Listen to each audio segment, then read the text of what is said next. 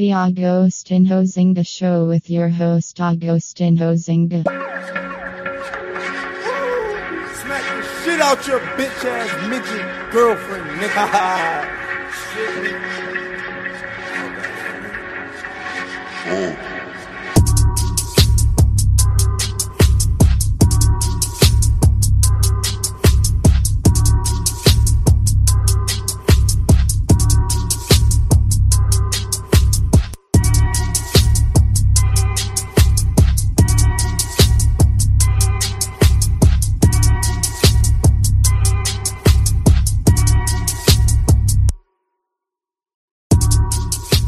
Hello there, welcome back to the Agostinho Zinga show with I, your host, Agostinho Zinga, and this is episode number 714. 714 of the Agostinho Zinga show with I, your host, Agostinho Zinga, and I hope you are doing well. Wherever this podcast may find you, I hope you are doing swimmingly.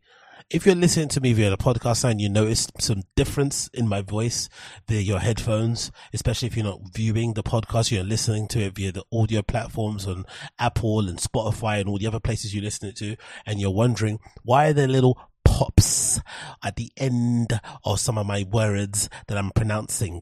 It's because I don't have my pop shield. I had to get rid of it because it looked kind of gunky. I'm not gonna lie. My pop shield looked like some smokers when they don't scrape their tongues. That's kind of how it looked like. I know it's nasty. I know if you're eating, you're going to be grossed out. I know, forgive me, but that's how it basically looked. So I had to take it off because it was starting to touch my lips and I felt some, you know, some moisture on my lips that wasn't there previously. And I, and I nearly made myself bath over the microphone, which would have been a far worse uh, situation. So instead of not, I didn't want to worsen the situation. So I removed the pop shield, took it off and ordered a new one on Amazon. Guess how much these little foam pop shields cost? I'll tell you, twenty pounds. Obviously, I could buy a generic one, but I wanted to buy a proper one that was made by the manufacturer who makes my my uh, microphone, which is a Rode Pod mic. So I got one from Rode, and they cost twenty pounds. Twenty pounds. Isn't that a B-I-T-C-H. But hey, it's the cost of living. It's the cost of existing. It is what it is. So, I've been thinking about a lot of things I wanted to touch upon today, some of which were topics I should have touched upon on the previous episode, but I forgot because I was in a rush and because I'm a busy, busy, busy boy. So, the first thing I was thinking about was Scott McTominay and his double against Brentford the other day. Yes, I know I spoke about it in a previous episode. I understand, but I'm just thinking about Scott McTominay and the fact that, you know, his fortunes are looking much brighter now. He's obviously been able to prove that he's definitely a useful player in our squad and could definitely have some utility, especially coming off the bench and blah, blah, blah, blah. But what the Scott McTominay story tells me at Man United is two things. One, I, for one, really took it for granted when my GOAT, my greatest player of all time, David Beckham, was playing for United. That era of United when, you know, we were winning everything, we were competing everywhere, we had amazing players, we had amazing moments, um, was really a special time. And I think ever since the Glazers took over, they've of course killed our club little by little. It's been death by a thousand cuts. We've sort of slowly but surely seen our once great team crumble to the point where now uh, Scott McTominay is one of our more important players in our squad. I think in yesterday years, uh, Scott McTominay would have got nowhere near the first team. That kind of shows the kind of level and standards we've been. But I also think Scott McTominay's been kind of unlucky at the club, and I'm one of his fiercest critics. When when McFred, which was Fred and McTominay, were playing in our midfield, I fucking hated it. I think most people will agree now that Fred is definitely the better player out of the two. But if you want someone to score you goals, McTominay definitely is the one. But McTominay suffered the same curse that Paul Pogba suffered from. Because Paul Pogba is like six foot four, you know, looks the way that he looks, people automatically thought he was a defensive midfielder.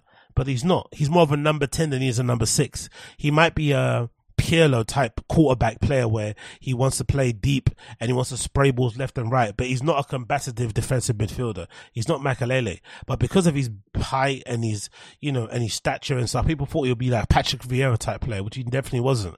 And I think the same thing happened to Scott McTominay. I think the story goes Scott McTominay in the youth system at United was playing up front as a striker.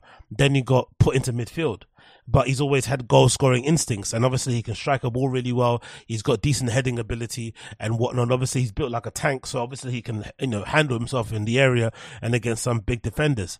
But I think at United, because we suffered for so long in our midfield, for some reason, I don't know why, midfield for us has always been a little bit of a blind spot over the years. Even when Alex Ferguson was in charge, we never really sorted out the centre midfield position. We'd sometimes play Giggs there.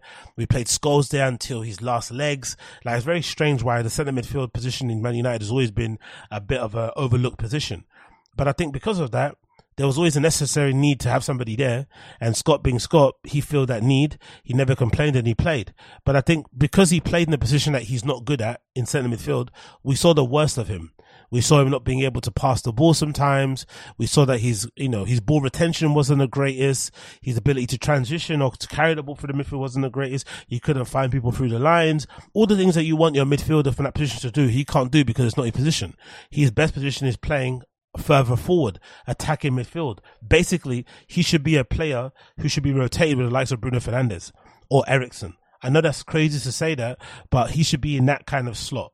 He shouldn't be trying to replace or be the backup to Amrabat or Casemiro. He should be the backup for Mount, um, Bruno Fernandes, Christian Eriksen, Donny van de Beek, all these type of people that midfielders in our team, Hassan Mejbri, this is where McTominay should be. But because of his stature and because of maybe his willingness to play, he was played out of position, which essentially has unfortunately now solidified his opinion amongst most United fans that he's not good.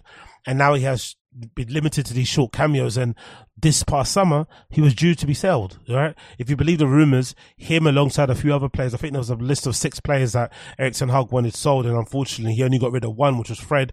And Fred only left because he wanted to leave to play football. And I think now Fred's at Fenerbahce. So, McTominay's had a bit of a tough season because he knows he was surplus to requirements. He had to stay because no one came in for him or because the club couldn't sell him because we're one of the worst selling clubs in the league also. And then he has to stay and play on the bench and see the way that we're playing at the moment. And I think for me, the one of the United things that's a big issue is that we're so terrible at the moment that some of our crap players, I could imagine, they're probably a bad influence in the changing room, or they can probably upset the atmosphere, upset the apple cart, rightfully so. So imagine if you're Scott McTominay. People think you're terrible. Cool. But you're now playing behind Casemiro, who's also playing terrible. You have every right to feel like you should be playing even though you are terrible and you're not as good as him.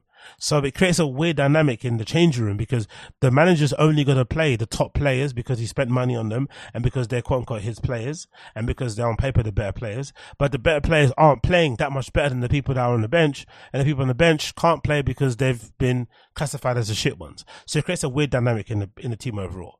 My message on this was to say that in football and much like life, you have to look after yourself. You have to always look after number one. And I think that's been McTominay's one big mistake. Throughout his entire career, he never really threw his toys out the pram.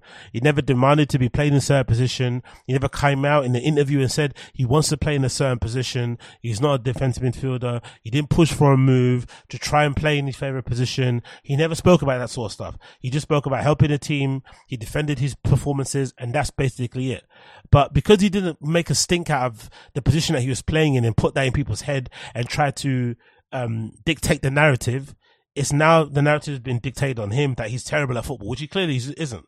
He's not a good midfielder, but he can definitely be a good attacking midfielder for a decent enough club. You put McTominay in West Ham, you put McTominay um, in Everton, you put McTominay. Um, who else in he could play for? Even in Wolves, in that midfield position, transition, running forward, up and down, the lungs that he has, the fitness that he has, he will do really, really well.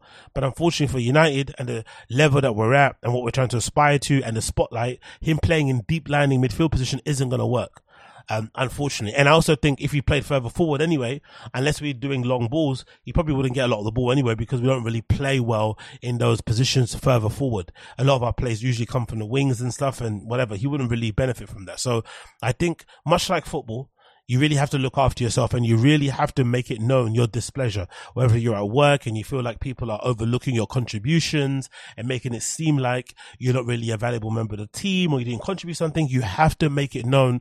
No, no, no, no, no. Don't play with my name. I did this. I did that. They did this. They did that. But I played a crucial role in this. And if I didn't do this, this wouldn't have happened. You have to make it sure because if you just rely on the whole, like, you know, polite almost immigrant mentality thing that I kind of grew up with of like, no, your hard work will shine through. People know people that are doing well. They can see it. You don't need to say things. No, no, no, no. You need to say things in this life. You need to make it known. Much like in football, sometimes when a player gets fouled, if they don't dive, they usually don't get the decision made given to them. You have to make a meal of the tackle. You have to make a meal of the supposed headbutt, of the supposed touch in the box. If you don't, these referees, life in general, won't acknowledge you. You won't get rewarded. This idea that, oh, they're always going to spot the great people. No, they don't. Do great things and also make yourself very seen. Make sure people see where you are. Wave your hand in the air, scream and shout like that person just did through my window just now and make it known who you are and what you're about. Because if you don't, people will dictate the narrative for you. And when the narrative is set, it's almost impossible to rewrite it. It's almost impossible to rewrite it. I've also been thinking a lot about gratitude, um, obviously, because of what's been going on um, in Israel at the moment, uh, what's been going on in parts of Palestine, because what's been going on in Gaza, and because of what's been going on with the Hamas attack and everything else that's kind of transpired. I feel like for the most part, if you live in a place that isn't war torn, it doesn't matter if it's in the Western world, whatever it may be, that you should definitely feel a sense of gratitude because I look at some of the stories coming out of that place and I think to myself, what would happen if the UK was embroiled in some kind of war and we as civilians, as citizens, had to bear arms? The UK government said, hey, everyone that's able, um, male or female, or however you represent yourself, if you're at age between 18 and 55, bear arms. Come and sign up. How long could we withstand the invasion or whatever it is?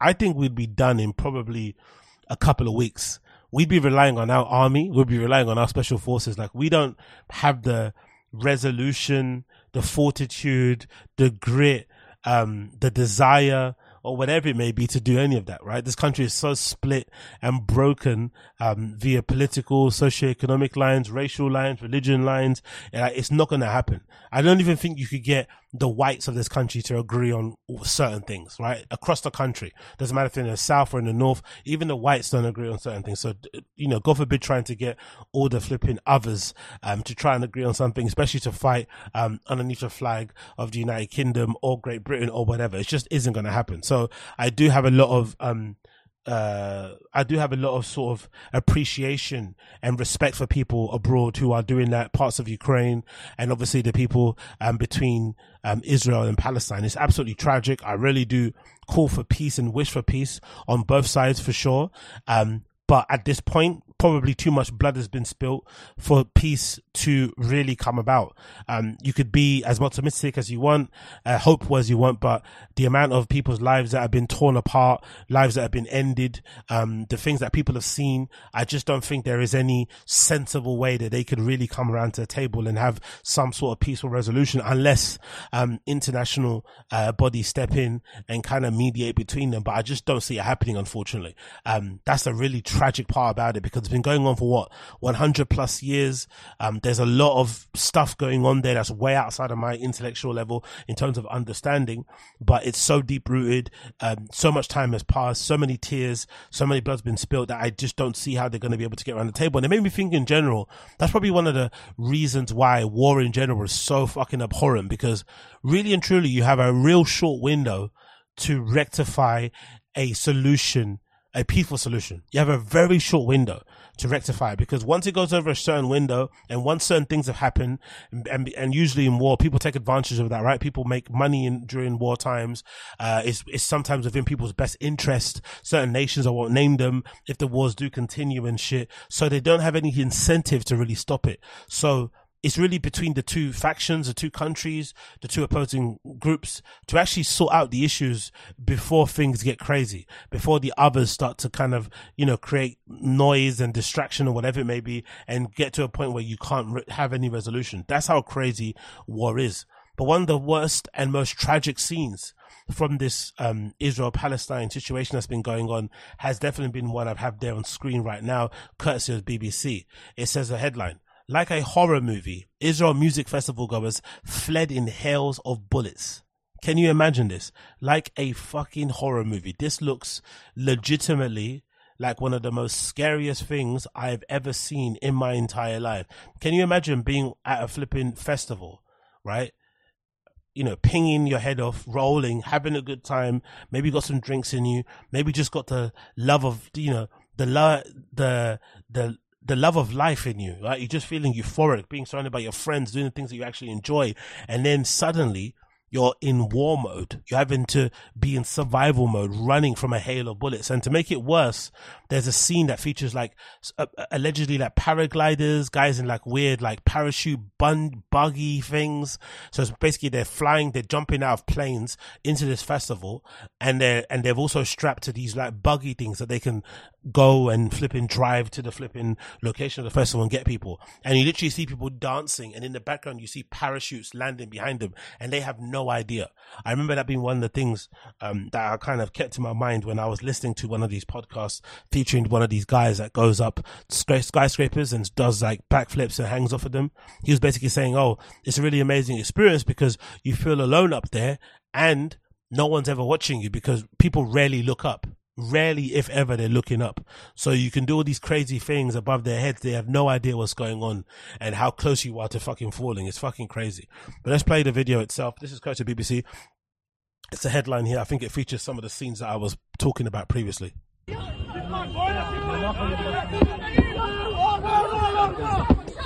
Jesus christ you hear the pa pa pa pa, and again, just imagine being in a festival like that. You're probably hearing a lot of noises. You're probably thinking there's crackers, there's poppers, whatever. It probably takes a long time to figure that stuff out, to process it in your brain. There's probably shock going on, like just so many emotions at the same time. But let me read the article.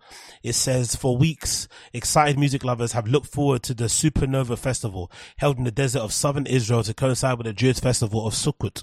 The time has come when the whole family is about to get together again. Organizers wrote on social media before it began. So this is a family festival, not even like a festival for caners. It's just like a generic, sorry, a general festival for all the family during a specific religious holiday. Yo. Um, the time has come and what finally is going to be. Just hours later, their social media pages are flooded with desperate people trying to find loved ones. And after Palestinian militants stormed the festival and opened fire as part of a huge surprise attack. So probably on that post under the comments, there's people just trying to find all their family and friends on there. More than 250 bodies.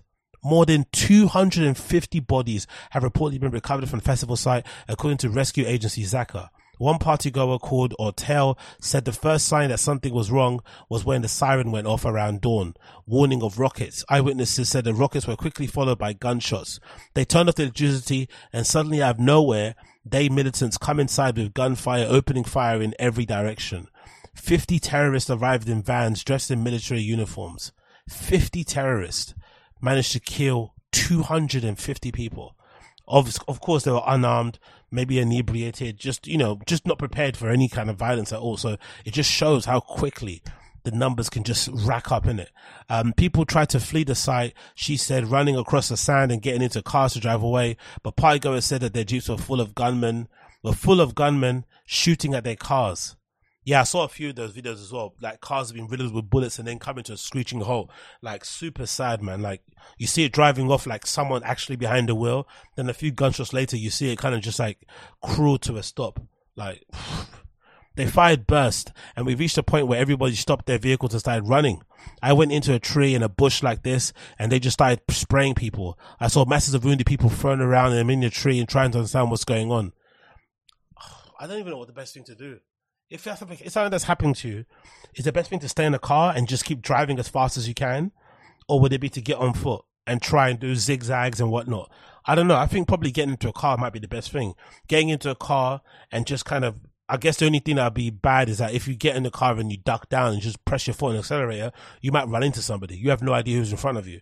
But that might be best way to do it. Just duck down, have your hand in the steering wheel. This feels like a movie and just keep beeping your fucking horn and just drive as straight as you can and hope you get away. Because I think on foot you have no chance really, in it. But again, I'm thinking about this all kind of armchair quarterback in it. I'm sure it's different when you're in the flipping situation. The festival site with three stages, camping area and a bar and a food area was in the Negev desert near Kibbutz in Reem. It's not far from the Gaza Strip where Um, Hamas fighters crossed over at dawn to launch their attack. They infiltrated towns and villages and taken tons of people hostage. That's a thing that I've only just realized recently, by the way, um, of recent years. I think because of Roi Perez, because of Yonti and a few other people. I didn't know that there's such a big scene of electronic music fans in Israel, in Palestine, in that part of the Middle East in general. I didn't know that was a thing. I really didn't until I kind of did a bit more research and found there was many clubs, especially even gay clubs out there that held a crazy parties, great little festivals and stuff, and a really thriving little scene, which makes sense though, know They always say in the places where there's a lot of conflicts and stuff, there's usually a pretty decent creative scene bubbling in there because it's the only outlet people have to kind of distract them from the horrors of their everyday life. But can you just imagine you're at a festival and this just happens out of the blue? Mid festival too. Jesus. Festival goer Adam Burrell told Habit, told that everyone at the rave had been aware that the chance of rocket fire in the area, but the gunfire was a shock. Like many others, he tried to escape in a car, but the gunmen were firing at them, so they got out and ran. People were hit, we hid, everyone ran somewhere else. Wow, I don't know where even they. Where are you hiding then? If you've got people are shooting at cars, there's a video here with the cars all on fire. Let's watch this quickly. Jesus Christ wow, there's a car just going through the camera in front of the car, and left and right, you just see cars flipped over, burned, abandoned, just everywhere. God almighty, bro. Every car just paints a story of a person, in it? It kind of reminds me of those chilling images of people from Auschwitz and stuff and all the shoes left behind and basically every shoe that was um, taken off of people before they went to the concentration camps was just basically a person that passed away. This is how tragic this car looks, or the cars look. It's the same sort of thing. Wow, man, so crazy. Um, Esther Borochov told Reuters that she was driving away when her vehicle was rammed into. She saw a young man driving another car who told her to get in. She did, but the man was then shot at point blank. Esther said she played it until she was finally rescued by Israeli military. The guy that got told to get into a car was shot. This is like a movie. Oh my god. Let's watch this person speak about this issue. Flipping hell. I was the first one to go out of the field. Still, people took them like two, three hours to go out, and all the way people were dying, all the way on the road. Young people. It's a festival for young people. Many, many people were dying in the road. Whoever tried to run away, they were shooting him from both sides. So best were to hide. A lot of people dead next to her. I was, it was unbelievable that she was able to escape because next right and left from where the car was there, there was bodies next, right and left. You can really see that the terrorists take took out people from the car and just gunned them down. Jesus Christ, man. Jesus Christ, bro. Let's read the articles. Um, I couldn't move my legs, she told Reuters from the hospital. Soldiers came and took us away to, to the bushes. Many festival goers like Ortel hidden in the nearby bushes and fruit orchids for hours, hoping the military to arrive and rescue them. I put the phone on mute and then I started crawling through an orange grove, she said. Live fire was whistling above me. They were going tree by tree and shooting. I saw people all dying all over. I was very quiet. I didn't cry. I didn't do anything. Eventually, after three hours, she heard some voice of Israeli soldiers and decided to make a run for safety. Oh my God. Can you imagine? Can you imagine having to play dead in such a scenario, knowing that they're going from p- pillar to post, making sure everybody that they're shooting is actually dead, double checking, shooting again, and you having to play dead. Oh, and obviously, thank God she has the foresight to put her phone on silent. Imagine you do all that and then your phone goes off because your mum's calling you. Eventually, after three hours, she heard some voices of Israeli soldiers and decided to run. Um, another witness told Channel 12 it was four or five hours of a horror movie. We ran like crazy. It was just crazy. It was a massacre, said Yaniv, an emergency medic who was called out to the party. I've never seen anything like it in my life. It was a planned ambush as people came out of the emergency exit squads of terrorists were waiting for them and they started picking them off.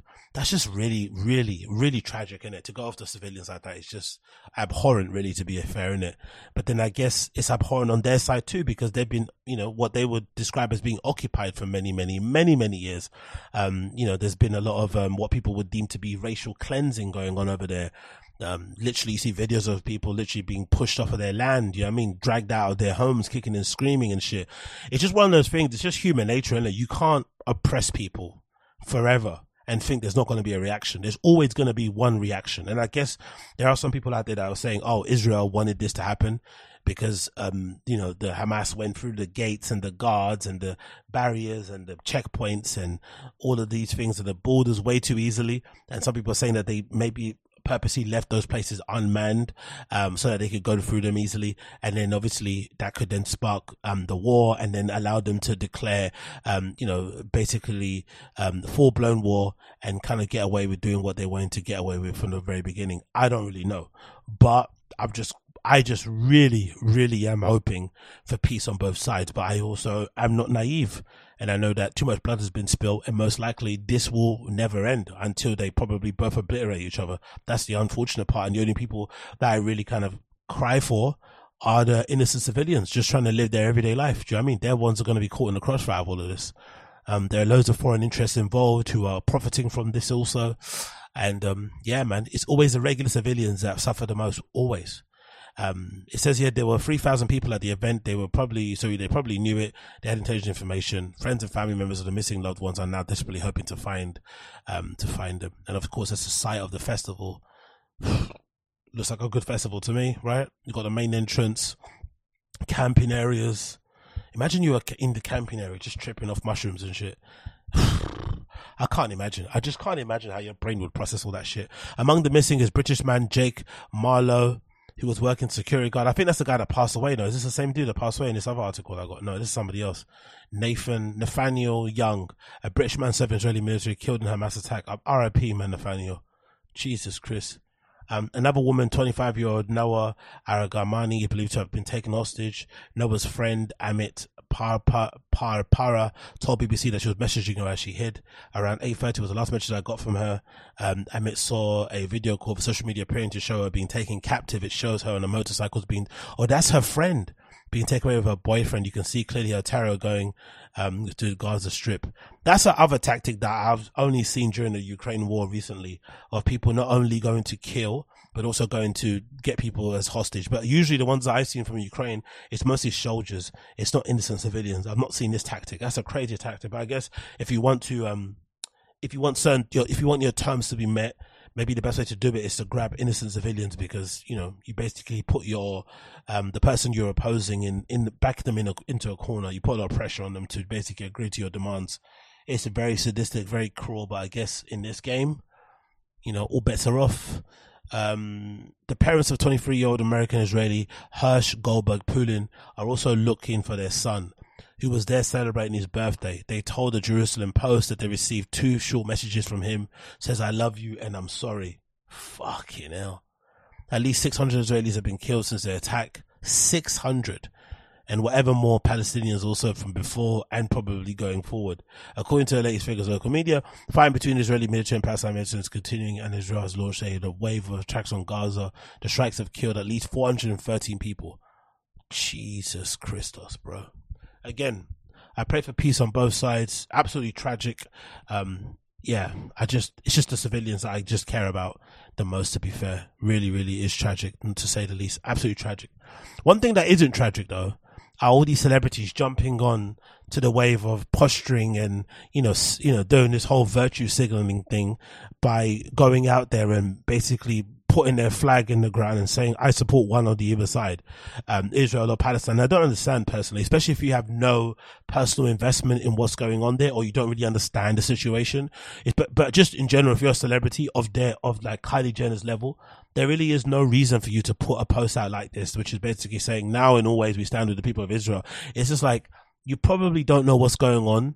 Um, it's probably way outside of your intellectual level, like most of us and it just unnecessarily upsets a huge swath of people who are just trying to figure shit out.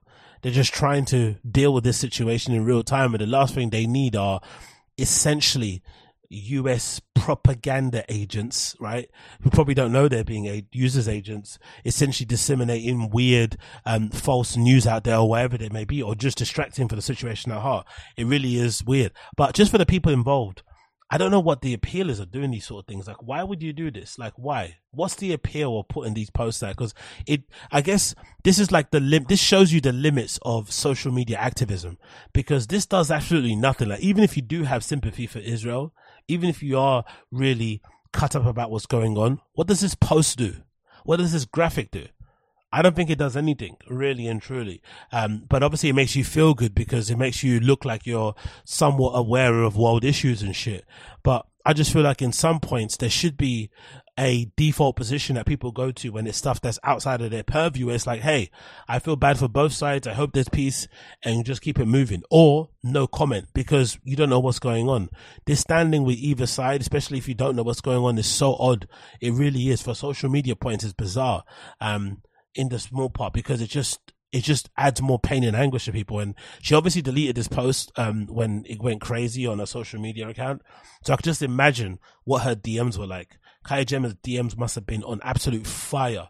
You know what I mean? When she posted what she posted. And again, considering the, the good little rebrand that she's been doing lately, the link up with that Timothée Chalamet guy, um, the Paris Fashion Week stuff, the visuals, everything. She's done a really good job rebranding herself, right? In the last few months, uh, or even a couple of years. And all of a sudden you're embroiling yourself in this nonsense. It's just, it's just why, you know, you're giving yourself all this unnecessary hate. You're basically turning a whole entire region against you. It's just unnecessary and really is, um, a short-sighted thing thing. Just goes to show the lengths or the hubris of some celebrities. They honestly do think people are sitting there waiting to hear what Kylie Jenner has to say about the ongoing conflict in fucking Israel and Palestine. It's similar to the, the Ja Rule thing, isn't it? I mean, no, like, like they're sitting there thinking, oh, what does Ja Rule think about this? Like, no one's thinking at all. Zero.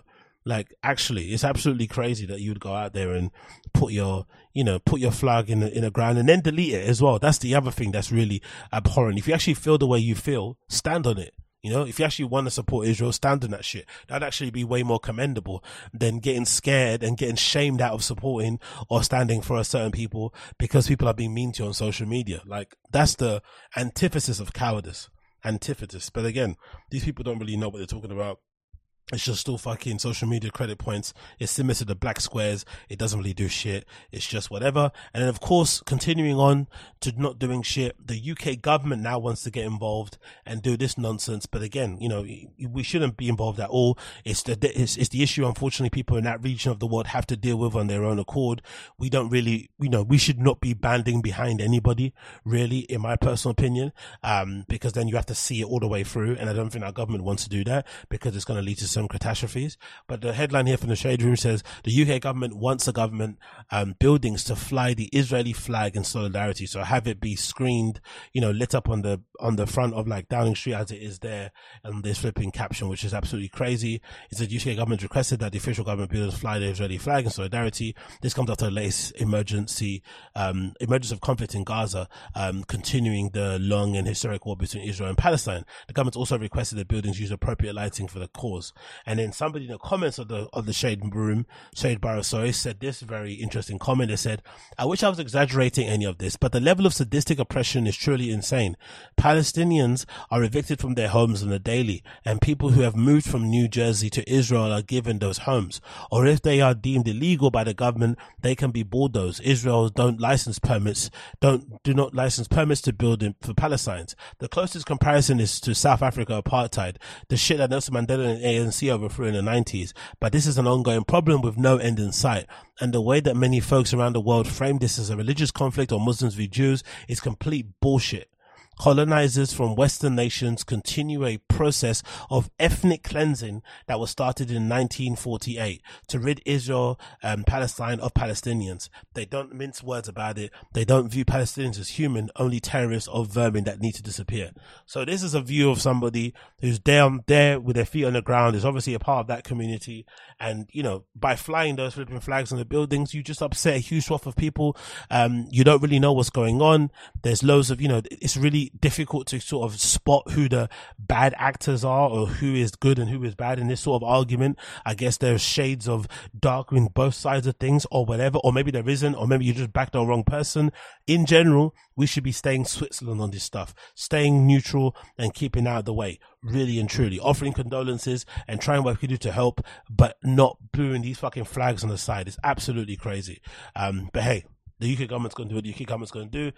Again, we don't have HS2 Manchester, but we're going to fucking fly flags on the side of buildings and whatnot. And we've got people living in dilapidated council homes. Makes complete sense. Anyway, moving on from that one, there's this post courtesy of Twitter that I wanted to talk about, right? because this reminded me of all the times that I've played in shocking, shocking raves during my life, right? And the caption says as follows. No more straight DJs at gay bars, please. And it shows this guy at playing at this bar is fully zoomed in. You can't see the out, the, you know, what the club looks like. And if I'm not mistaken, he's playing some really aggressive Drake tune and then the camera pans out and you see the whole entire club is empty, right? The dance floor is empty. There's a few guys in corners and stuff tapping their feet, but for the most part, no one's really vibing to the music. So clearly, this guy didn't read the memo. Playing a gay club, you know, if you're gonna play Drake records, it has to be particular ones, but you can't play the the ones for the bros for the most part and it kind of reminded me of one of my most legendary sets I played one time at some hostel where I got paid like I think the most I've ever been paid to DJ, which was like six hundred pounds or something. Right? Usually I'm at the because I think DJs are tiers. Um, and I think I think before I said like A tier, B tier, C tier, D tier, right? And I think each tier probably has three levels. But just to keep it simple, I'm I'm at the fifty to a hundred dollars or $150 tier. That's basically my tier, right? At the moment. That's kind of where I'm at. And then as you continue on, your tiers kind of go up. But when I was still a proper 50 pound, $50 DJ, now I think I'm definitely, definitely worth more than 500 for sure. I could tear down most places, give me time to get my flipping stuff together and I'm tearing it down. Even a day's notice, I'm going to fucking destroy it. Doesn't matter if it's a gay bar, doesn't matter if it's a fucking house night, techno night, I'm going to do fucking good. But back then, I was definitely a $50, 50 pound DJ. And I got offered to play a gig that was $600, right? Which will obviously require a little more time to put the set together, understanding what you're playing and whatever, whatever may be cool. But I don't really blame myself too tough because I remember before I took this gig at this hostel, they also had a bar.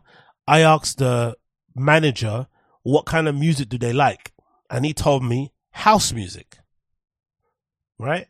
And I guess in my naivete, I didn't try to specify or ask him what type of house music. I just thought, oh, house music. They probably want Marshall Jefferson. They want fucking, uh, Mr. Fingers, you know, uh, Todd Edwards, whatever. They want house, right? Whatever. Whatever I'm thinking in my head. Um, so I'm thinking house music. So I put house music. I put the Chicago house there. I put some good little bait song house tunes. I get there and guess what kind of house they actually want? They want like house, like FIFA music house, you know, like big room, hands in the air type of house. And I got it completely wrong. So I'm playing all these classic house records that would usually destroy most little clubs that I would go to. But in this hostel come bar place, it's crickets. People are hating it. They're asking me to play this, play that, play this. And I'm getting so many requests. I'm getting Rihanna requests, Destiny Child requests. Like, what is going on? Didn't you ask me for house? And you asked me for Rihanna and bashment music. So I started to do the juice box thing, which is definitely a big mistake. If you're a DJ, then you get played to ask to play somewhere and unfortunately you prepare the wrong things or it doesn't go well, just play your set don't turn into the jukebox guy because it could get even worse. And you start sweating and you start trying to chase the approval of those people that are asking you for certain tunes. Just die on your sword. Just die, die, die, die, die. But in this particular case with this video, I honestly do think, oh yeah, and then obviously I got paid £600 at the end of the thing. And I literally have never felt more ashamed of taking someone's money than on that really occasion. When it comes to these type of sets, or you're playing in these type of arenas and you're playing maybe in a space that you're not too familiar with and the dance floor is completely empty and you're seeing that the stuff that you came with isn't necessarily working you need to have a little bit of self-awareness a little bit of self a little bit of understanding. You need to have, be able to be humble enough to let yourself know that it's going terribly. Hey, it's going bad. No one's on the dance floor. You're a DJ. You kind of work in the service industry. You're meant to make people dance. If they're not dancing, if they're not on the dance floor having a good time, if they're not having a drink, going a bit crazy, enjoying the time with their friends, you're not doing your job properly. So you need to be humble enough to accept that and try your best to rescue it because this is rescuable it probably takes only five tracks to get a group of people who don't mind being the center of attention to jump near the front of the booth to want to set the standard of the party. All it takes is five tunes, probably, maybe even less, to kind of get them back on track. Because at the moment, if you see the actual video I'm looking, I kind of paused it, but looking at the at the dance floor, there are some people in the sort of like balcony type area. There's a couple of guys here. There might be some people here. The one that's filming is there too, so you can see where the DJ is in the middle of the room that he can see the pockets of people You can see the bartenders there who are also usually a good sign of whether or not you're doing good or not. Cause sometimes, you know, there's might be a, one or two bartenders there that are like tapping their feet, nodding their head at what they like and shit. So you could basically gauge where you're at on the night with different people in different corners. You can spot the person at the back taking bumps, the person in the toilet, you know, whatever, loitering, the person at the bar waiting for the drink, the bartender, the, um, you know, that's kind of having a good time and not just there to work and wants to have a good time and party also. You can use those as gauges. And then you have to do everything in your power, everything in your power to get people back on the dance floor. But I don't think people do that enough. There's all, there's all this, this attitude. I think it also exists in stand up comedy where it's like, oh, it's a crowd, man. The crowd didn't get me. I'm too heady for them. I'm too advanced. I'm too this, I'm too that. It's like, no, no, no, no. Especially DJing at this sort of level, you are in a service industry. You're playing at some random bar, a cocktail bar. That's not really a club. It's mostly like a bar that has people play music in it, but you are at their beck and call. You need to do a good job for them. That's what you need to do. If you don't do a good job for them, and I think I said it before in a tweet actually talking about this, you have to actually go out on your fucking sword. You need to go out and give it everything. You have to play your best stuff, try to get these guys back on song, try to get them back on the dance floor, because most likely you're not going to get back invited again. That's a really cutthroat you know, side of event promotion, DJing, or just, you know, nightlife. If you're not able to get people out on the dance floor, dancing to the stuff that you're playing, if you're not, you know, if people are not hyped to see you, you just won't get booked again. It's really kind of black and white, especially at the highest levels where you're trying to sell tickets. It really is a numbers game. Unless you sell tickets, people are just not going to fuck with you. So in this case, this guy who's DJing has to try everything in his power to get people back on song because more than likely the texts are already been exchanged. Whoever is the manager today, the bar manager, is probably already on a text with the manager, with the event booker and saying, Hey, this guy's fucking horrible. He's playing fucking ludicrous. He's playing Styles P. He's playing fucking Soldier Boy at this gay bar. It's not going well. Like this guy's trash. They're probably already trashing you. So if you want to rescue it, do that. Or what I like to do sometimes, if it was going terribly, I just want to leave and have my head held high because I, again, I have this, maybe it's an immigrant mentality thing. I want to feel like I've earned and I'm deserving of the money. I don't want to just fleece people out of their money. I want to provide a service. I want to try my best and give it my all. And then I'll take your money gladly because we're exchanging my expertise and my time for money. But I'm not going to phone it in.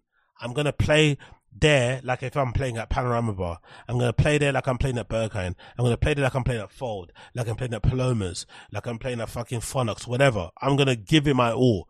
And if that doesn't work, fair enough. But I'm not to just phone it in and just play my things and satisfy myself because it's empty. No, no, no. It's your job to get those guys and girls back on the dance floor. And you can. It's possible. It's going to be difficult because you already, he probably had people on the dance floor. Then he met, that's probably the worst thing. He probably ran them out. I, I bet you there was a small group of people around. Then they started feeling awkward because there's so much space in the front and everyone can see you. So they sort of moved off into corners. You went up to the balcony and whatever may be. That's where the wrong place. But if you, if, if it's not the case, you can definitely rescue them, but it takes some work and effort. And again, um, I think like this is where I got my best training because I also remember playing in like warehouse raves, right?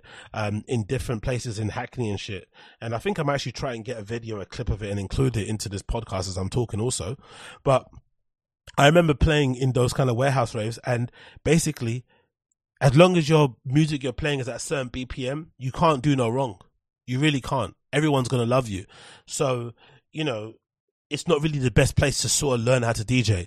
The best place to learn to DJ is to go to places where people don't know you, obviously, and they're also maybe a bit picky and maybe it's a bit of a normie crowd that can actually teach you how to read the crowd and how to also play your own thing because sometimes you can get into the habit of trying to be a people pleaser and you turn into a human jukebox, which you shouldn't do.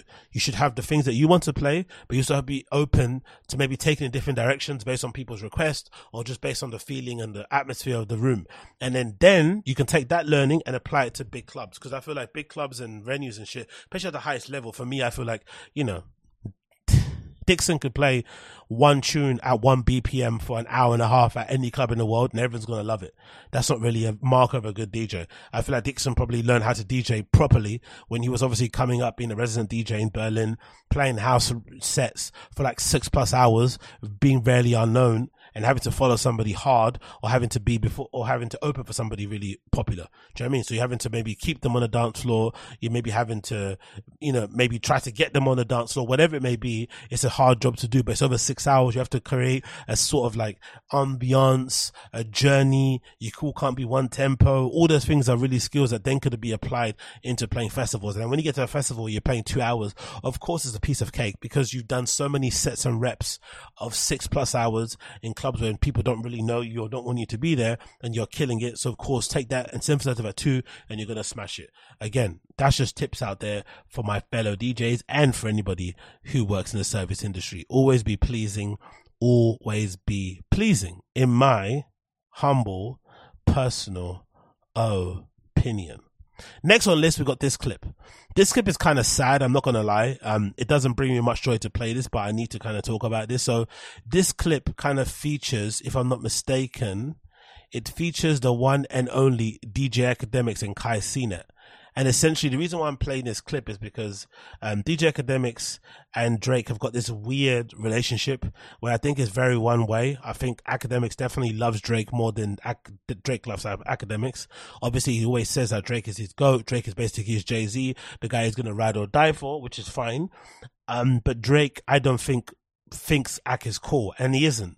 That's the issue with Ak. He is one of the biggest content creators, bloggers, platforms in the hip hop space, especially in America, but he's severely uncool. He basically represents the side of hip hop fan bases that most artists don't want to communicate with. I think most artists are aware that most of their fans probably look more like Akademiks than Kai Cenat, but they would rather have their fans look like Kai Cenat than Akademiks. But unfortunately, they all look like Ak. Most rap fans, especially the ones online, the ones that are most vocal, right? They're kind of dorky, probably fat looking type of dudes. So because of that, I don't think Drake wants to associate with him. And obviously also I think because of Akademiks, his loudmouth, the fact that he goes after certain people. Just recently he was involved in a beef with fucking Scissor. He's got this weird thing where he just goes off at anyone. Um, even, you know, he, I don't think he's specific to men or women. He's just got a tendency to bark at anybody from the comfort of his own, you know, from the comfort of his studio. Um, because that's what he does and he's really good at it to be completely fair. And maybe that has kind of, made Drake to keep him at arm's distance. Maybe. I think it's a bit unfair though, because I think he does deserve a bit of a recognition from Drake because he held him down in a big way. I know Drake doesn't ask for it, but having one of the biggest, most popular hip hop blogs out there be one of your biggest fans, that's bound to be good. That can't be a bad thing. So the fact that Drake doesn't acknowledge him at all, uh, publicly at least, is a little bit bad mind, in my personal opinion. But I also understand that from Drake's point of view, because as much as I like Ak, he's hella lame. Like, let's be real. The guy is really lame. Um, uh, but this kind of broke my heart. I'm not going to lie. Um, Ak was doing his whole entire stream. It probably totaled to more than 24 hours where he was doing a whole, um, you know, uh, prelude to for all the dogs by Drake dropping. It dropped, I think, a couple of hours later than that also. So he probably stayed up the whole time uh, with his Discord, talking about the whole thing and really kind of digesting the whole album. And Drake was then doing the whole thing of calling certain people. I think there's a picture of him watching Kai Cenat on stream. You didn't see a picture of him watching Ak on stream. He allegedly called Ak before, but Ak was on mute, allegedly. Um, and then he called Kai Cenat live on stream. And the story goes that Kai Cenat actually asked Akademiks for the Drake's number. Drake calls him on stream.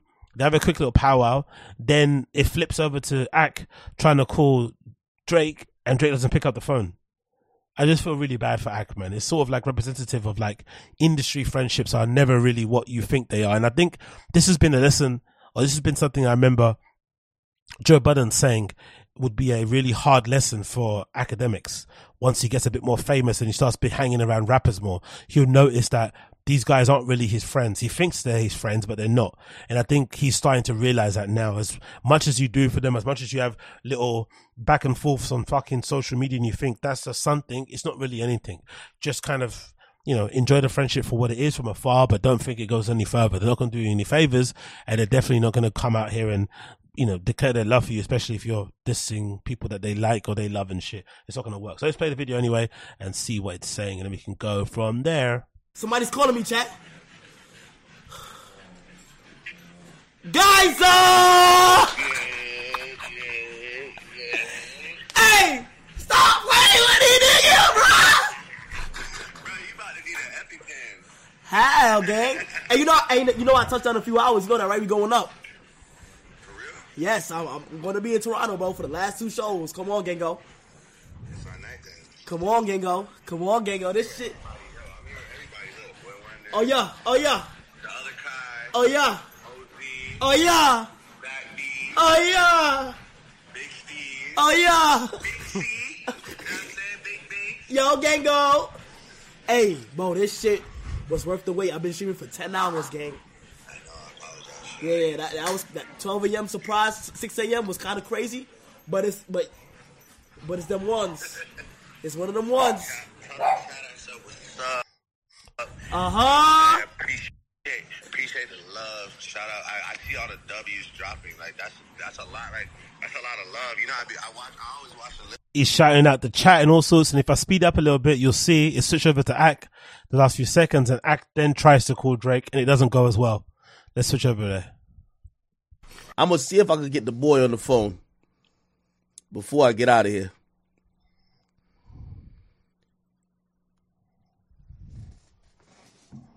Damn, man. See if I can get a shot with him real quick. He pours out a shot for himself early. in preparation. Look, he's smiling to himself. He's happy. I'll he's about to speak to his guy. Let's see if I can get the boy on the phone. He's really looking forward to it. He looks at his phone. Let's see. Let's see. Let's see. Let's see. Tries to call him. He's smiling. Mm, I ain't get the answer, man. He'll hit me back. He'll hit me back. Your call's been forwarded, and he rubs his face and kind of just tries to play it off. And I'm like, wah wah wah. But also, I feel bad for him. You know, I mean, not a laughing matter. It's just, it's one of those unfortunate lessons you have to learn very early on in the career, in your career in the industry. I think it's something that I was always very aware of, um, which is why I kind of operate the way that I operate or move the way that I move, especially within the DJing scene in general. I could easily try and be that, oh, I want to be certain people's friends type of guy, but I've never really been that guy. I've always enjoyed the ability to be like a customer and a normal punter and approach these things just like a fan, like a fan would. Shout out to people that I want to shout out with, with no expectation of them acknowledging me or wanting to be my friend or hanging out and shit. I don't really give a fuck about that stuff. If they do, fair enough, but it's not anything that I'm chasing for. I'm not really bothered. I mean, I already have a fun and fulfilled life away from that. I don't need to seek the validation of um, people in industry. But I can understand in, in Ak's position, he's way more popular than I am way more richer than I am at the moment. So clearly, in his position, he's talking to way more high caliber people, especially within the field of hip hop, right? It's not dance music. So obviously, if Drake hits him back, it's way more, you know, it, it's way more, it's more to shout about than if fucking VTSS was to hit me back. Do you know what I mean? That's who, who gives a fuck? But when it comes to Drake and stuff hitting him back or him on the, on the DMs and liking his comments and shit, that could hit different. And that can make you sometimes have this false idea that these guys are your friends, but they're not. That's the harsh reality of it. You think they're your friends, but they're not actually your friends. And it's a tough pill to swallow. It really is. But the quicker you do, the better. Because again, I was saying before, like, there is something about content generation. There is something about this cultural commentary type of scene thing where it kind of makes people think that because they spend a lot of time speaking about things, that it somehow makes them the guy or the girl. You feel like you're a part of the culture now because you're speaking about things. You think you're on the same level as the people who are making the things that you're speaking about. It's never going to be that. You're always going to be looked at a little bit lower than them, maybe just a bit above the consumers, uh, maybe on the same level as the consumers really, but you're not an artist. You will never be until you do the art right? But sometimes I think because of the speaking, because of the platform, you feel like you're valuable, you feel like you're a way more important person than what you are. You're just a platform that everyone's using that because you're around. It's not people care more about what you have to say. It's just you're the one that happens to be around. You're the biggest, so people kind of fuck with you the most. But I think when you're in this commentary scene, it just gives you this false sense of self you think you have, I don't even show just delusions of grandeur. It's just a weird thing. I see it happening with a lot of people and I really hope it doesn't happen to me, but I see a lot of people have this weird switch in their head where they start to feel like they are the same, you know? It's like, I I don't know. It's, it's just not the same thing at all. Play position, I feel is the best advice for anybody and then kind of take it from there really. But again, you know, what do I know when it comes to this sort of stuff?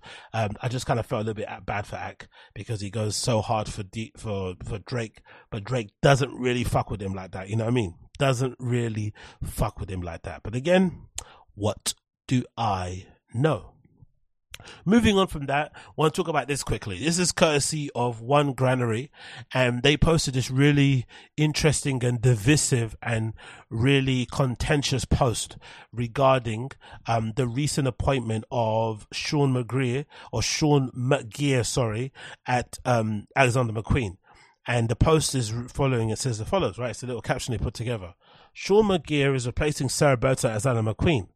These are the Kering's creative directors and it features everybody from the Kering group who's the creative director there and basically they're all very very white and I guess the caption also kind of speaks a bit more on it and it says as follows with the appointment of Sean McGirr at Alexander McQueen, all the creative directors at Kering fashion houses are now white men. The quote says, I literally don't know a single woman of my generation even approached for a job like this. A senior designer shared after the news that the head of men's at JW Anderson would succeed, Sarah Burton started circulating.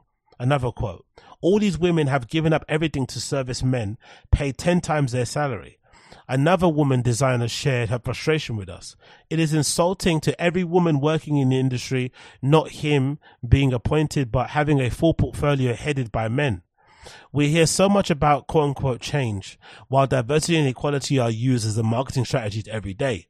But in truth, nothing seems to have evolved. The quote, I think so many women just give up because of the route is so impossible. This appointment proved it. It is high time we engage with a difficult conversation about why these decisions keep repeating themselves in the industry and what factors perpetuate this pattern and why actual change remains so elusive.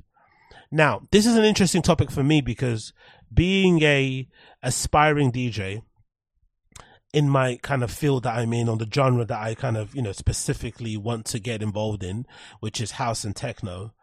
I view this from a very different lens also because it's kind of an interesting parallel. Right? Hear me out. So I've seen within my journey in the scene over the years that although I have a very good understanding of the music, I'm a really competent and good DJ. I've been around for a while. I know how to play. I know the parties, all the stuff. I'm blah, blah, blah, I'm still very down on the pecking order of people and priorities when it comes to certain opportunities because I happen to be a black straight male.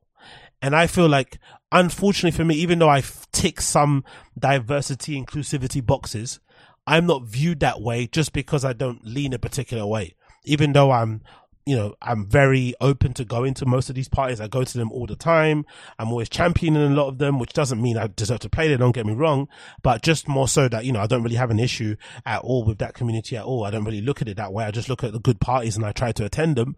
And obviously, you know, whatever I can attend and take part in, I will take part in. But I've noticed definitely in the hierarchy or in the, totem pole of opportunities, I definitely fall right down the bottom, maybe just above, you know, what you deem to be called white cis men. I'm definitely probably above them, but I'm definitely one of the last ones that would probably try to get picked or get an opportunity to play somewhere, which is a real shame.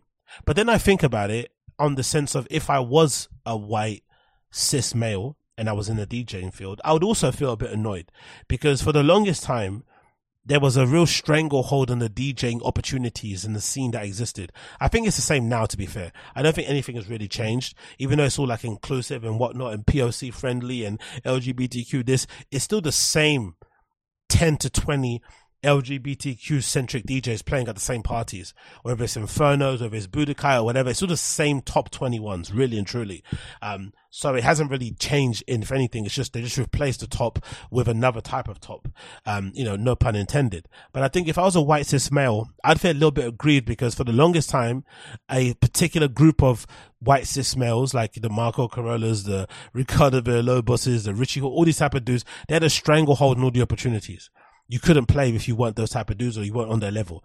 Then all the Jamie Foxes and Jamie Fox, sorry, the Jamie Joneses, the Seth Troxlers, um, all these type of dudes come around and they have a stranglehold on opportunities. So you can't have opportunities anymore. Now there's a whole entire scene coming up of this guy called Jaden Thompson, a few other people coming up and they have a stranglehold on it.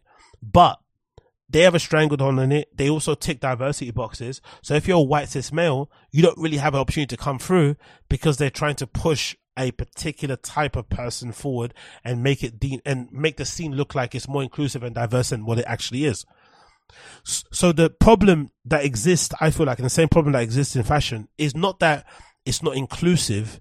It's just that it's not really interesting when it comes to hiring.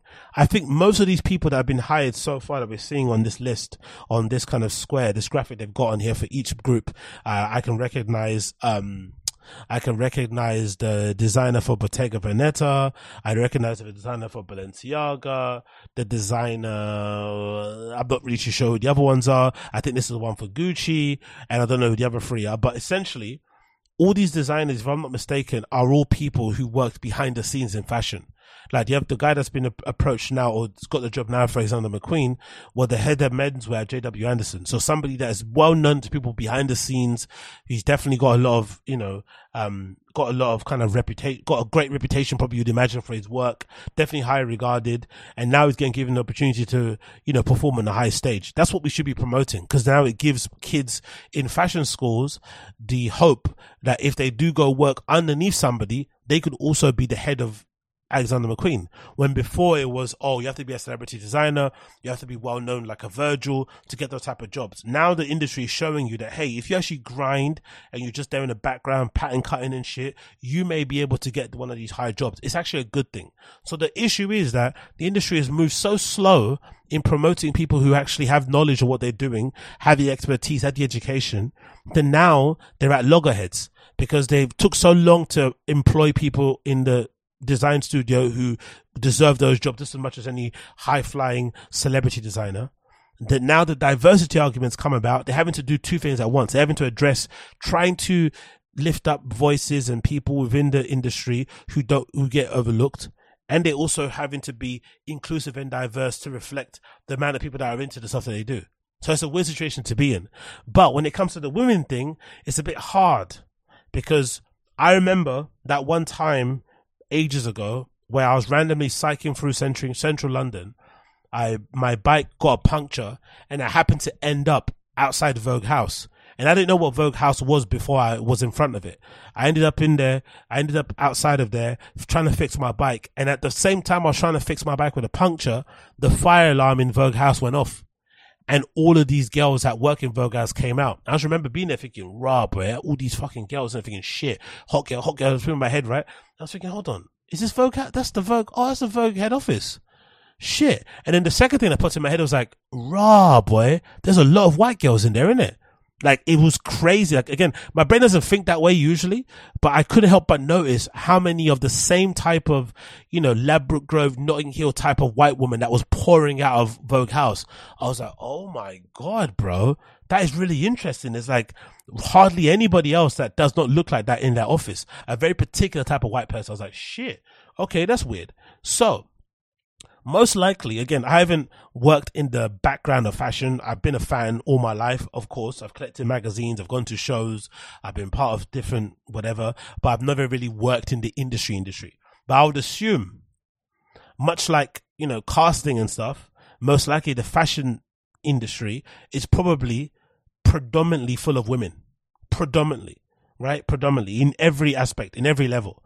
So it's really difficult to sit here with a straight face and say that there's not a lot of opportunities for women when the entire industry is full of them. Yes, maybe the high level opportunities, the ones at the top aren't going to some women. That's obviously unfortunate. But it is a kind of a, a privilege issue, really. It's not really an issue that I feel like is encompassing of the work industry overall because there's not an abundance of women out here who are fighting, you know, men to get fucking construction jobs, right? They want certain jobs only. And again, the balance needs to be restored. I understand that, but it's a very tricky situation because if you then say, Hey, we want more women to get these type of jobs, why can't a black straight guy like me get a, that kind of job either? Why don't I get involved in the situation? Why am I then now at the same level or if not underneath or maybe above, you know, your kind of um, white male type of figure person? It's a strange place to go in. So it kind of gets you into thinking of like, in the end, the only way to deal with these sort of issues the fair way is to just say, we're not going to hire people based on their sex or their race we're going to base hire people based on their talent and their ability to do the job, which doesn't happen nowadays because of social media, because of whatever. It's just not a thing that happens. So that's obviously mute, but that's the only way to deal with this fairly. Because if you start doing the diversity quota sort of things, it can get very murky. It can get very contentious very, very, very quickly. That made me think of like figuring out or typing on Google, oh, what is diversity in it? Like, what, what is the point of all that? Who started this whole thing, right? Why do we need to have workplaces that look, you know, multicultural and shit? Like, what's the point of all this? So I randomly stumbled on this article that kind of delves on it a little bit. This is courtesy of a website called diversity.social. It says why diversity is important. So let's read a little bit of the articles and see what it's saying. It says, Diversity is important in today's workplace because it helps us learn from each other and understand that everyone is unique and special in their own way, which is a crazy way to start an article like this, right? The only way, the only reason why diversity is good to help us learn. Surely workplace diversity shouldn't be about learning. Workplace diversity should be about getting the best people working for you, no matter where they are, who they are, so that it can benefit your bottom line right? It's a capitalist thing. It's not about learning and cultures and understanding what fucking pounded yam is and shit. It's about sales. It's about making money. So the idea is, hey, let's not limit ourselves to Caucasian white girls. Let's open the studio to everybody who has a love for fashion, who has experience, so that they can contribute and that they can help us sell more magazines, which will then allow us to, you know, um, make more money or get more ad space, whatever it may be. But it should always be about money. It shouldn't be about learning about people's cultures. That's fucking crazy, in my opinion. Diversity is important for several reasons, both in society and various contexts, such as workplaces, education, and communities. Here are some key reasons why diversity is important. It enhances creativity and innovation, allegedly. Better decision making. Encourages learning and personal growth. Improved performance. Fosters inclusivity and social cohesion. Enhances adaptability and resilience. Reflects and serves the needs of the diverse populations. Economic benefits. Um, and nine, social justice and equity businesses should never be in the business of social justice and equity, really and truly, especially those high fashion um, brands and those fashion houses. They should be in the business of selling clothes. They should be in the business of making beautiful clothes that people want to buy and selling tons of them so they can make more beautiful clothes and keep selling them so you can keep buying them. It shouldn't be about equity and all this sort of nonsense. If anything, the most thing a brand should do is reflect the customers. I think that's one of the things that used to annoy me early on about Vetements when it first kind of got popping it was very evident that black people and Asian people gravitated to Vetements aggressively. I know I did. I bought some of the first fucking triple S's. I bought loads of stuff from there very early on, um, brand new. Do you know I mean? Spent a lot of money on that fucking shit when it first dropped. Um, and clearly, you know, that was the main target. That was the main audience. I saw where Vetements daily. It was only me and Asian people that live around me. Cool it was really annoying when you saw the runway and you just saw, you know, obviously them friends and their clique and their crew at the time, and it wasn't reflective of the fan of the fan base or the flipping buyers or the customers. Sorry, that was the only thing that kind of annoyed me. Like, why are you just completely ignoring a huge part of your fan base and not reflecting on the runway? Because that's just an easy sell when you see some guy that looks like you or whatever on the runway looking something cool. It just might click in your brain. Some people are a bit simple minded that way. I know I am. Oh shit, I could wear that too. That color would work good on my skin as well. Boom all of a sudden now you're you're keeping an eye out for a neon green hoodie. It doesn't really take much. But the idea of just hiring black or brown or women or whatever it may be just because of their race is ridiculous. You should obviously be open to anybody, especially if they're in uh, walking distance or whatever to your fucking workplace, but it shouldn't be just be hiring based on color of the skin alone. That's not how businesses should work, in my personal opinion. And like I said, when it comes to fashion, it's tricky because fashion inherently is women dominated, right? There's a lot of women working in this industry or in fashion or in general. So how do you then pass and how do you decide how to kind of allocate these roles? If there is an issue with representation and diversity or whatever, how do you address that? Because there's many women working on levels underneath being the creative directors at fashion brands. I don't think all fashion brands are helmed or led by white gay men, I, I don't believe that. I refuse to believe that. I know there's a lot of white gay men working in fashion, but I don't think they dominate it. I think there's a lot more women working in fashion than there are white gay men. So that's the fact. How do you address the balance? Because there's guys like myself, if I want to be a creative director of a fashion brand, what then I have to do? I have to wait fourth, fifth in line behind everybody else because I just happen to be a man and I happen to be straight and I happen to be black. Like it's just annoying. Do you know I mean? Um, so obviously I think the issue is more so with the company's inability to kind of um, identify talent because look at all the hires they've done in these houses so far. They're obvious. Of course, Matthew Williams is going to get a job at a big luxury house because look what he's doing at Alyx on his own. a startup company. Of course, a, a house would want to take a chance on him because he has huge pull. The association with Virgil, the Kanye thing, it makes sense. Of course, Virgil will get the big job at Louis Vuitton at that time. Of course, of course, Pharrell would get it, even though maybe on paper, you know, design chops, he doesn't have it because of his pull and his cachet. It makes complete sense. But again, they're the obvious hires. They're not making clever hires. And I think nowadays as well, don't be, don't be fooled. I don't think they're hiring these people from behind the scenes. Obviously, you know, maybe excommunicating Demna because of the great work he did at Vetements. But I don't think they're hiring a lot of these people behind the scenes who are quote unquote unknown because they are somehow now plugged in and more aware of what's going on. No, no, no.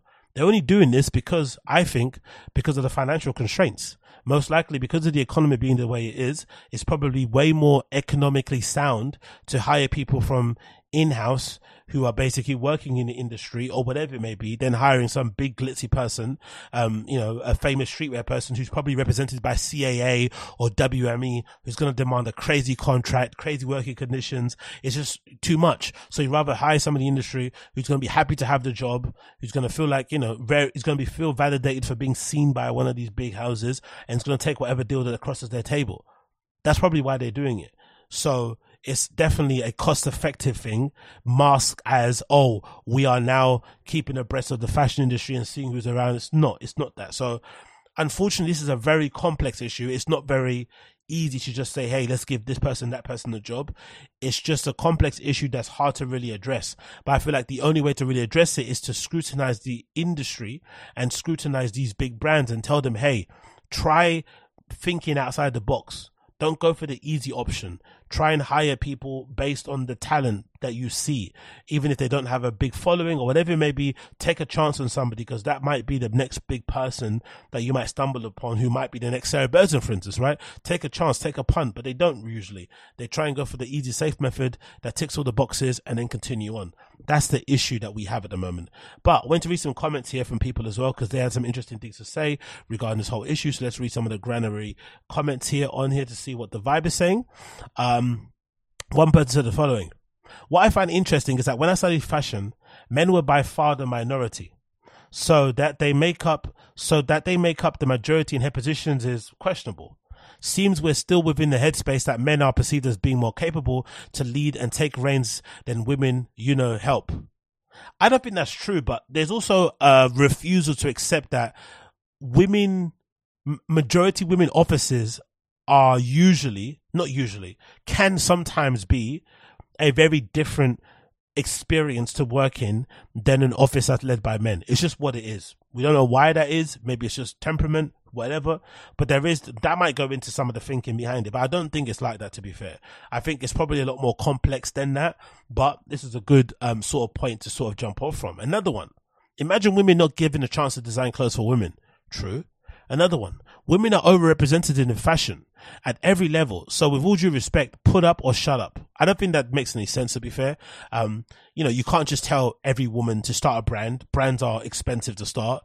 They're not easy to start.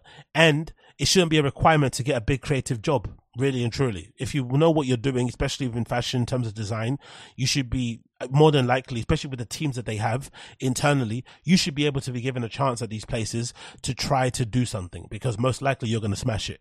Um, especially if you have all the tools given at your disposal. Another one says, Sean is lovely. Give him some love. He needs our support. Agree. Another one says, good to see we're all listening and learning. I'm so unbelievably bored of this.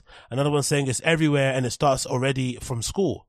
On my year at CSM at MA, we were more women than men in the class. For the final show out of the 15 collections that were picked up by to be shown, only, okay, this is a bit crazy. If this is true, this is crazy. On my year, one year of CSM at the MA, they say, we were more women than men in the class. For the final show out of the 15 collections they presented that were picked up by the show, only three were women. I was astonished then, but am I surprised now? Okay. That is crazy, but then the, res- the retort back could be, were the women good though? It's objective, I know, but were they? Were they commercially sound? Did they fit the theme? I don't know, whatever the term is. Were they good? I don't really know. but that's a crazy thing to say um, and comment to make there because that definitely shows you maybe some of the issues that are going on there. Um, while I do enjoy a lot of their work, I have to say that the women deserve to be in the in these roles. They are not less talented. They are just anonymous, so we don't know what they are capable of. Another one says, "White men for spring, groundbreaking." Another one, you saying that when you're white is funny. Uh, another one says, "Not to be forever contrarian." But even in the relative contemporary terms, concerning who has been most influential in revolutionizing fashion, Rei Kawakubo, Ann Demeulemeester, Jill Sander, by leaps and heaps and bounds, Anne Valerie Hash, Rodarte, Margaret Howell, oh, Margaret Howell, the legend. Um, not even to mention the actual massive stadium sellers such as Stella McCartney, Vera Wang, Donna Karan, Diane von Furstenberg. Does this mean does this meme appear completely one sided? Absolutely. Is it true? Yes. However, let's not discount that many women who are just as important as their male counterparts, if not more influential. And I haven't even said Chanel. Even in fashion, appearance isn't everything. The vast majority of photography editors are all top magazines are women and have been for the last 30 years and still mostly hire men. It's not a singular gender issue. It's intertwined. Exactly. That's the term. It's intertwined. It's a complex, intertwined issue. That's the one I was trying to look for the word. Thank you for this user.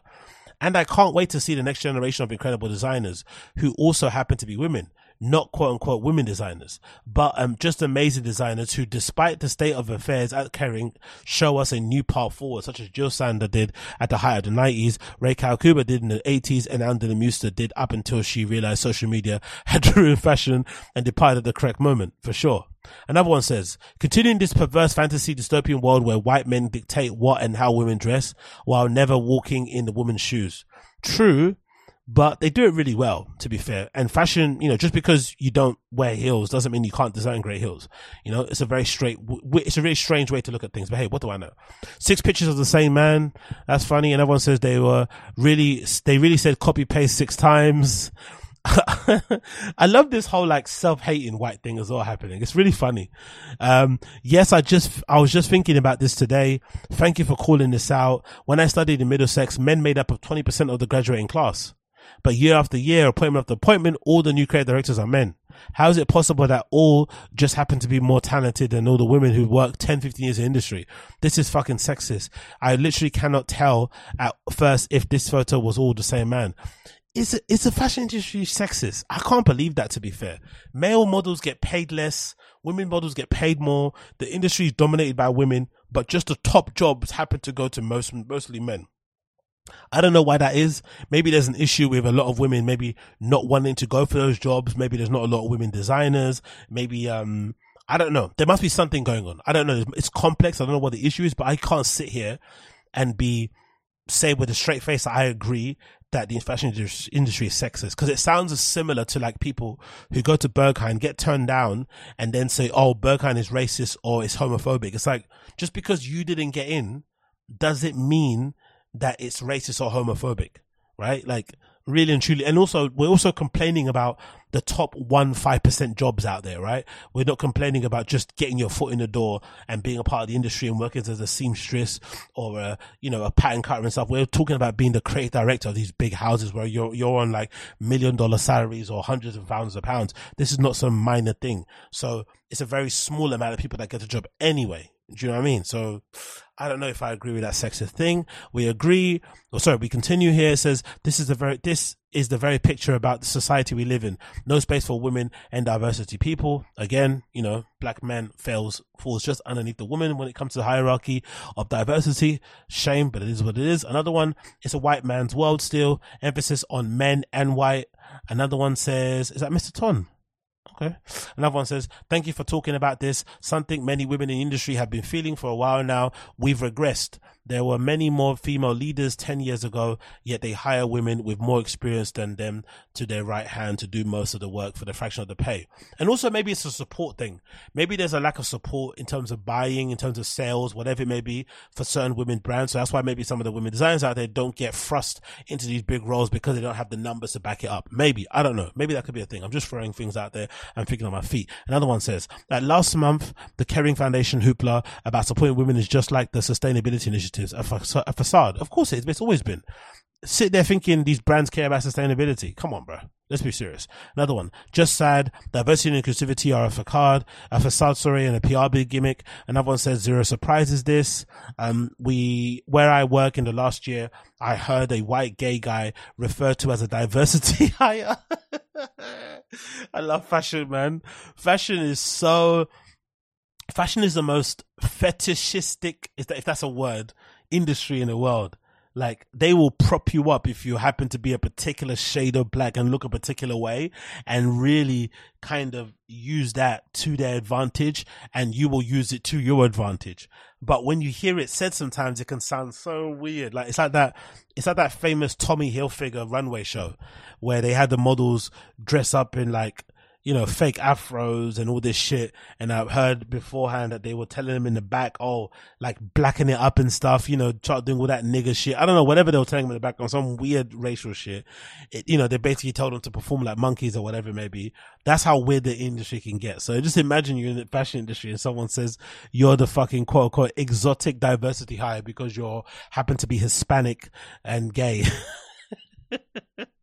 I love it. Oh, it's so fucking horrible. He says the bar is not even on the floor, it's buried under the basement. Exactly. Oh my god. A white gay man referred to as a diversity is hilarious. This is so beautiful and let me tell y'all why. There are countless black and Asian, brown and indigenous designers who could use all y'all's support. Diversity, equity and inclusion work is not about forcing companies to see the value of diversity through leadership. Um, in fact, is not about forcing. Okay. In fact, a company at its core must decide to value, embrace and champion core values around DEIE. I don't know what that means. Diversity. Oh, diversity and inclusion. Um, that being said, there's clearly a lack of leadership diversity here, and this gives us invaluable insight into what Alexander McQueen and upper management really values. You know what's funny though? There was that rumor that was going around that Alexander McQueen, sorry, that Sarah Burton Alexander McQueen told um, Aloa that she wanted her to replace her at McQueen. And some people online actually thought that was going to happen. Bless, bless people's naivete, bless people's um, optimism to really think that they were going to hire Lola for that job. That will be obviously the best one to do. It'll be fun. It's kind of forward thinking, right? It's, it's a bit of a risk right? Like there's probably a lot of um there's lot there's probably a lot about her that kind of resonates with fucking McQueen and it would go in a whole different uh, direction. It would actually be a good hire. But LOL, I think they'd have the foresight to do something like that. Never happening. Um, all that being said, the comment says here to continue, demand nothing from Alexander McQueen and share your grievances. It's our job and cons- to, as consumers to support the brands that actively embrace DEI. In fashion, this goes beyond models. Makeup artists and hairdressers, executive leadership and creative direction should also be highly diverse. Let's stop begging historically white institutions to include us and turn our attention to designers emerging who reflect us. We can't cling to oppressive systems while also trying to destroy and deconstruct them. We must, no matter how, how painful or chic, let it go. That's a, that's a good statement to be fair. Support the ones that are actually doing the work, you know, but people aren't going to do that. They're going to, you know, people like the validation and the, um, you know, whatever it may be from buying the brands that everybody knows, to be honest, unfortunately. Emerging diverse designers, um, diverse our support, deserve our support, sorry, um, a social media capital and our dollars. Let's divest from companies that continue to miss the mark and can tune in to the fashion houses and designers who are getting it right. Whatever we put our attention towards magaz- uh, magnets, uh, magnetizes, let's magnetize those people and companies that are getting right. Good comment to be fair. I see where it's coming from, but again, this is living in um, Narnia. That's not really going to happen. I think by the time that new Alexander McQueen collection drops and it's hard, everyone's going to be sucking him off again, and we'll forget all about this. And that last one now, it says so shocking and not surprising. I'm pretty sure that if you look at the scholarships, the awards, the funding, the press, and the opportunities, an industry full of women yet so overlooked. It's not about the men not being talented or hardworking. It's just you need to be five times more to get a look in. Welcome to my world. As a minority, you don't get the opportunities that most people get. You always have to be five times more, sometimes 10 times more better than the next man to get any chance. Welcome to my life. Then let's not be surprised when women quit bashing their heads against a brick wall. Um, it's the last one, last one. It says it's also a question of social impact from women. Their customers being clothed and dressed by men. Are we just being catered to um, for the female gaze? Um, how about we look at fashion for the female body from the lens of a female lens? from a female eye. That's true. That's true. That's true as well. But hey, what can we do? It's a complex issue. I don't really know how to sort it. Obviously, the best way to go about it in the end will probably be to have a colorblind society where you just kind of give people jobs based on the character of them, based on their character and their talent. That's obviously not going to happen, but that will be the ideal place to get to because when you start going down the inclusion diversity list and way, it gets very murky very quickly and it can lead to some unfortunate circumstances. Case in point, the Tremaine Emory um, position at fucking Supreme you know, it was kind of a diversity hire and it went disastrously wrong. And, you know, that's partly one of the, you know, um, faux pas of going down that route, to be honest. But hey, what do I know? Absolutely nothing. Moving on from that one, let's talk about Doja Cat. Doja Cat's on a mad one and Doja Cat is doing the same thing that a lot of Kanye fans had to suffer through when Kanye decided to go down the Jesus route and then when Kanye decided he hated Jews. It's just one of the things that happens to most fans you have to kind of deal with in real time. And for me, I kind of have a lot of sympathy with Doja Cat because I can understand that it must be difficult being her and then realizing that you don't actually like the fans that you've cultivated over the years and maybe stardom came to you too quickly. You went from being relatively unknown to being one of the biggest stars that exist out there. There's a video currently at the moment from tom dark where he said allegedly um, doja cat has more monthly listens on spotify than the Weeknd. Doesn't necessarily mean she's bigger than the Weeknd. I still think the Weeknd can do an arena tour on his own that probably doja cat can never do but it still kind of shows the kind of the scale that she's kind of operating at and the stages that she's on. Like, she's scale is huge. But I can also understand at that level that maybe you lose touch with your audience, you start to hate your stands, they start to annoy you, blah, blah, blah, blah. So it feels like she's purposely going out of her way to annoy her fans to get them to all fuck off. So she's left with a core group of people that she actually likes and that she can actually kind of be proud of or whatever it may be. There's something in it, of course. Or she just might be uh, a little bit of an annoying, trolly type of personality. I think it's probably two things that can be right at the same time. So the latest thing that she's done at the moment is post a picture on Instagram where she's wearing a t-shirt that features Sam Hyde. And if you know, if you're on the internet, you will know that Sam Hyde is a little bit of a troll, right? Some people describe him as a neo-Nazi, but he's a little bit of a troll, uh, mostly on the right side of things. So people on social media definitely don't like him. And he said some racist things online about race and gender and sexuality and blah, blah, blah. You know, the, the, the generic stuff that you these people say online and whatever it may be. I know him from just the R, IRL streams and whatnot, and obviously some of the influencer boxing things and his ongoing beef with that guy who keeps ducking him. I forgot his fucking name, but who does a content cop thing. So he's kind of well known in, in the kind of you know this the kind of scene streaming scene that I'm kind of a part of. But obviously outside of that, he's just probably seen as a fucking demon, a devil, right? Because people describe him as a neo-Nazi. So you can imagine what the fright that these guys had when they f- discovered who he was by typing him in onto fucking Google and reading of the shit he gotten up to, especially written by the mainstream media. So he's going to paint him out to be a monster. And they're like, oh my God, why is she wearing this t-shirt? Obviously, Doja is a bit of a pussy because she decided to take the picture down and then crop the t-shirt out and then post loads of emojis on there, rolling her eyes and kind of trolling her fan base. So she's clearly enjoying the fact that she constantly keeps poking and probing and upsetting her fans. And this is probably off the back of a fairly lackluster album, Scarlet. I didn't really, you know, it was kind of a bit of a letdown considering all the hype around it. Good elements. I said before in my review, it's, it was not good, but it still kind of displayed how much better she is than most girls, if that makes sense. It's a really strange thing to say, I know, but even though it was crap, it still showed that she's so much better than everybody else. So even though crap stuff is better than everybody else, which is a bit upsetting and probably a little bit um, demoralizing for the other girls coming up.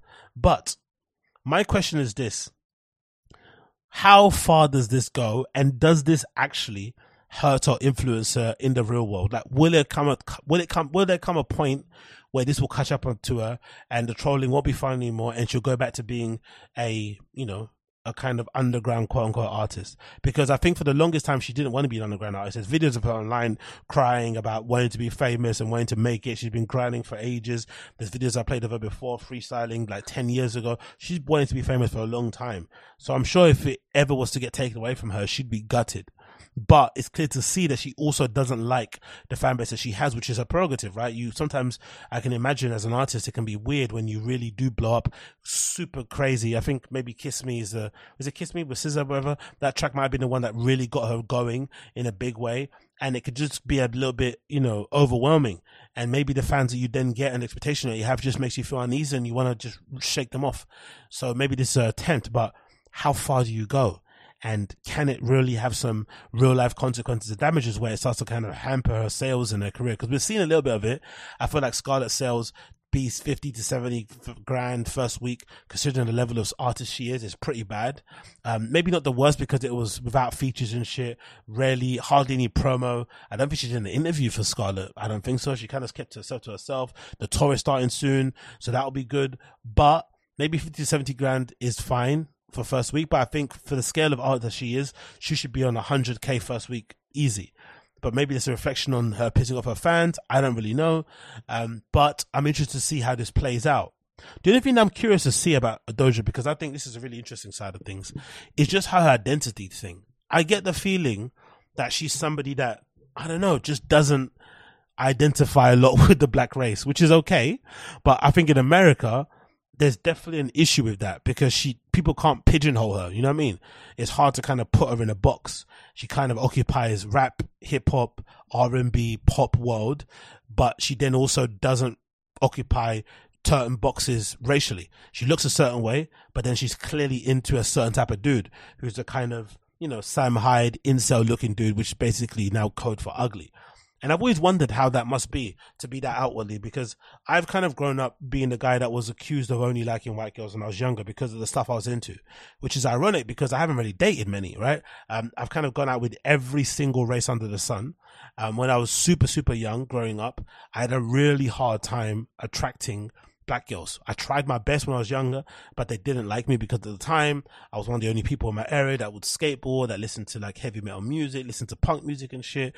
I wore band t-shirts, had like spiky wristbands and stuff and wore massive cargo pants and skate shoes and whatever maybe, right? So people would think of me a little bit weird. So I wouldn't really tick the boxes of a conventional black dude, especially at that time. I understand.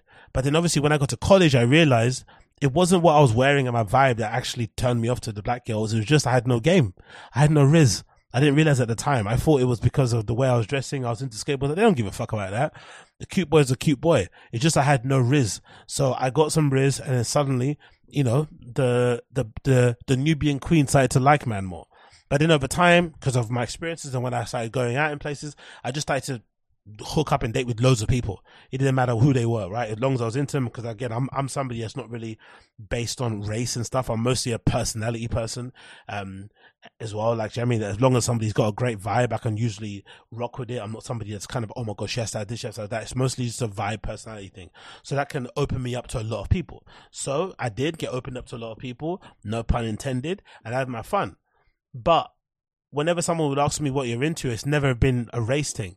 And it's always perplexed me when people are like, oh, I only like white girls, I only like black people. And it's just a strange thing because it almost sounds like you're fetishizing a race and you're also discounting an entire other races out there just because they don't happen to be the race that you particularly like. It's just a strange thing. And I think for me personally, I would imagine the world love comes in different shapes, sizes, colors, whatever, and not allowing yourself to be open to that is strange. And just only focusing on one particular group of people just limits it. Especially nowadays with the internet and social media, why would you limit yourself to one kind of person when there's this whole stuff of people out there that you could potentially find who could be your mate um, for long and long or someone just have a good time with?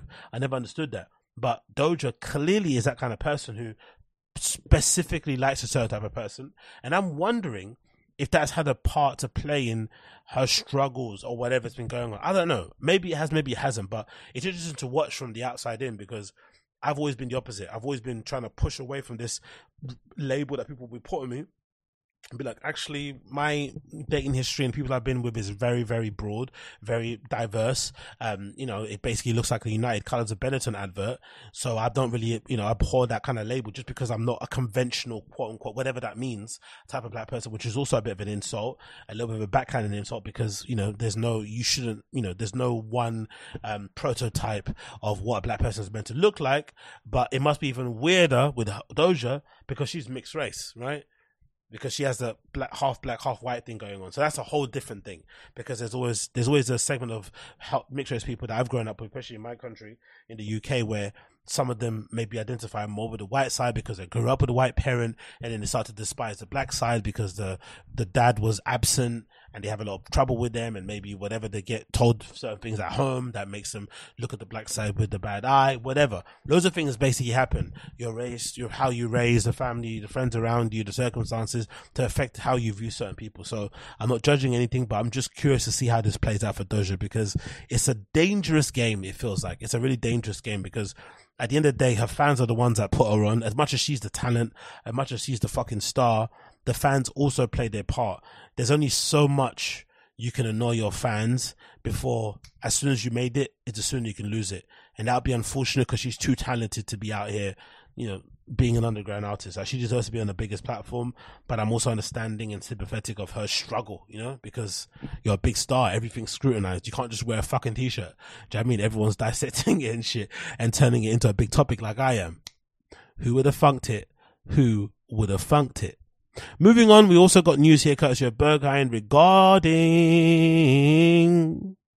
Berghain regarding the November 2023 lineup, which I am absolutely happy about because it's very, very underground. It's very unknown. There's not a lot of big names there. It kind of feels a little bit localized. It feels like it's one for the heads. And if anything, it gives me hope as an aspiring budding DJ that one day my name will end up in this gray font on this site one day in the future. And when it does, you guys will not hear the end of it. I swear to God. I might even get it tattooed on my body when that happens. I swear. You watch. Just you wait. So November 2023 lineup is out. Um, very interesting lineups. Obviously, as we scroll down, the first one that pops out to me is, of course, November the 4th lineup here that features DJ Nobu. I've always wanted to see DJ Nobu play and seeing him play in Berghain would be amazing. Dasha Rush is also somebody that I'm a big fan of. Chris and Rosa Terenzi, who's meant to be playing here next week in Fold, or this weekend, sorry, in Fold. Um, Steffi, of course, who's the OG, and Yonti, who I've always been a fan of, who I'm sure, if I'm not mistaken, is the boyfriend of Roi Perez. So that should be interesting to see what type of stuff they play because I'd assume they play the same stuff, but I guess not because, um, Roi Perez is more of a housey DJ who plays usually in Panorama Bar, but Yonti's playing in Berghain main room. So that should be good. And on the same night in Pano Bar, you got Beige, FKA M4A, which I'm a big fan of, Mary Moxamir, who I absolutely love after seeing her uh, once or the first time, sorry, in Fabric and then subsequent times in other places. Paramida, Nix, um, Ted Patterson, I'm a big fan of, and the Carry Nation. The fourth is a good one. Big up Drifts Kiev getting a night on the ninth. Um, we've got a Riff night happening. We've got a Snacks event happening. But one I'm really interested about, which I make, make the effort to go to two times a month, which is a bit excessive, is the 11th of November, which features Arm playing in Panorama Bar and none other than DVS1. Imagine that. DVS1 is going to be playing in Panorama Bar. That's fucking crazy. He's usually a Berghain DJ. Um, he's known for sometimes having legendary Berghain sets. There's still the hope that he will someday close Berghain. I've read on the Berghain subreddit that he doesn't want to close it because of some um, issue with the mixer or something. I don't really sure what's going on there, but I would love to see him close Berghain one time. But I've seen him play at Fold. I've seen him play at E1. I've seen him play many places in London. I haven't had a chance to see him play in fucking Berghain just yet. But for this particular event on the 11th of November, he's going to be playing in Panobar. And I'm curious to see DVS playing house records because he never plays vocals, right? So I'm, I'm wondering in my head, is he going to be playing like vocal like you know vocalless uh without vocals sorry fucking house music is that what he's going to be doing or is he going to be up there playing fucking um no way back you know what I mean? Like, what's going to be going on there? I don't know. I'm really curious to see what DVS does. So I'm really curious, and I might actually go just because of that. And obviously, on that same lineup, you got Arm playing there. I also want to see Dixon. It's been a while since Dixon's playing Berghain. He had one of the legendary sets actually there back in the day. One of the reasons why I actually went to fucking um uh, Berghain in the first place. It was, I think it was like a Berghain event review. Let me see if I can actually get it up. It was an event review from a really long time ago. Let's see if I can find it here. I think it was RA Berghain event. Let's see, event review, and let's write Dixon. Let's see if we can find it because I remember Dixon played there. And yeah, there we go. It's 2000 and see, there we go. 2017 actually. It was 2017, as you can see here from the link. This is from news from back in the day. So in 2017, Dixon played an all-night set at Berghain and the school. So um, the Innervisions boss revealed on Berlin, Amsterdam locations that today's part of the ongoing all night long tour. So he played on the finest Berghain on that day there. Let's see if we can find any reviews of the actual event. I'm not really sure if we can, but let's go on the listings here. Catch Berghain itself. So he played all night long in Berghain in 2017 on the Friday. I mean, well, yeah, wow, that's incredible. So instead of pano bar, he played actually in Berghain. That's actually interesting. Um, and obviously you see the list there of him playing at Contact Tokyo, Berghain, The School Amsterdam, and Robert Johnson in Frankfurt, Offenbach. That's fucking cool, isn't it? That's a really cool lineup of places to play. Tokyo, Berlin, Amsterdam, um, Germany, right? Japan, Germany, Netherlands, Germany again. Absolutely barnstorming. I'm not sure if we got the the uh, event review, but I do remember back in the day there was an event review for it that I remember reading and it legitimately made me want to go Berghain. That was how good it was because it kind of spoke about how amazing Dixon's set was, how it went. Let me see if I can actually find it on here. I don't think I actually will. Event review, Dixon. Let's see if I can find it on here. I don't think it is on here actually, unfortunately. Let's see, 2017. Let's write it on the Google. Let's see if anything comes up. Da, da, da. Nope, actually not. There's nothing here that shows you the event review itself, unfortunately. But I do remember it happened, so you know, I'm good. Just stick with me. So I'd like to see him play there soon. Um, but we've seen Arm playing at Berghain a lot, so big up Arm for being able to play there. Um, we've also got Danielle Dinky, um, Hiroko Yamamura playing there, Marcel Dettmann and, and Baukheimer, one of my favorites as well. But one I'm really curious to go to as we scroll down is this lineup towards the end of the month, which is Aurora Aurora Halal, Answer Code Request, Iron X Tracks, Marina, Philippa Pacho, Quelza, who allegedly is going to be closing. Quelza is fucking one of my favorites, one of my um, new discoveries I've been obsessed with. Um, very um, interesting DJ because I feel like he provides soundtracks as opposed to just mixes it almost feels like he's scoring your night as opposed to just whacking out tunes. It's really interesting to kind of speak about. And he's also very thematic. He kind of plays a lot of records that ties into where he's playing at. He kind of matches the mood, the atmosphere of where he's at. Like he's just a really good DJ overall. And obviously in the following Friday, the, the, the Friday before, Partok and Roi Perez are playing in Pano Bar. That should be sick. You got Ryan Elliott, so playing on that, that same day. Stefan Goldmann, Pano Bar. You got, um, Aki, sorry, Akira Hawks, Avalon Emerson, who'll be interested to see, um, Boy Shorts, Jessy Lanza, Mala Aika, and Mike Starr, who I absolutely love in terms of straight up sick house DJ. So, if anything, very headsy lineup, not a lot of big blockbuster names, but definitely one for the heads. And I'm really eager to go. So, November's looking fucking sick. The fourth, obviously, like I said, um, with Nobu is absolutely great. Um, DVS one playing in fucking pano bar is to be a mad one. I'm curious to see what the reviews will be there for that. I'm actually trying to do that thing that I've always wanted to do, um, before that, where I might do one of those things where I fly out on Saturday and come back on Monday and just check out just that one party and not actually, you know, maybe take, stay one night in one place and kind of stay out the whole entire time that I'm there. It's a bit of a mad one, but I might have to try it because if I'm not mistaken, the station next to Berghain has lockers that people can use to leave stuff in and shit. So I can essentially get somewhere, you know, have that there, have my electric toothbrush and shit, go and have a good time, sleep, and then come back home. I might have to try it just to see if it's one at panel, but it's worth it. And of course, in the main room, there's Rødhåd, Tasha, and Jacko Jacko playing also. So it's not the, it's not like a shit night. Do you know I mean? It's to be fucking sick. So I'm curious to see how that goes. I'm really, really curious to see how that goes. So if you're interested, check it out. Um, Berghain November lineup, where you find most of the Berghain lineups. Don't delay. Do not flipping delay. Moving on, we have a really interesting, interesting, interesting news here. Kirchhoff Berlin stuff. So Kirchhoff RA, it says new club and creative space is set to open at Berlin Tegel Airport. Um, this is the airport that I used to go to actually when I was go, when I was first going to Berlin and unfortunately now it's shut down and now we all have to go to fucking Brandenburg Airport, which is fucking annoying.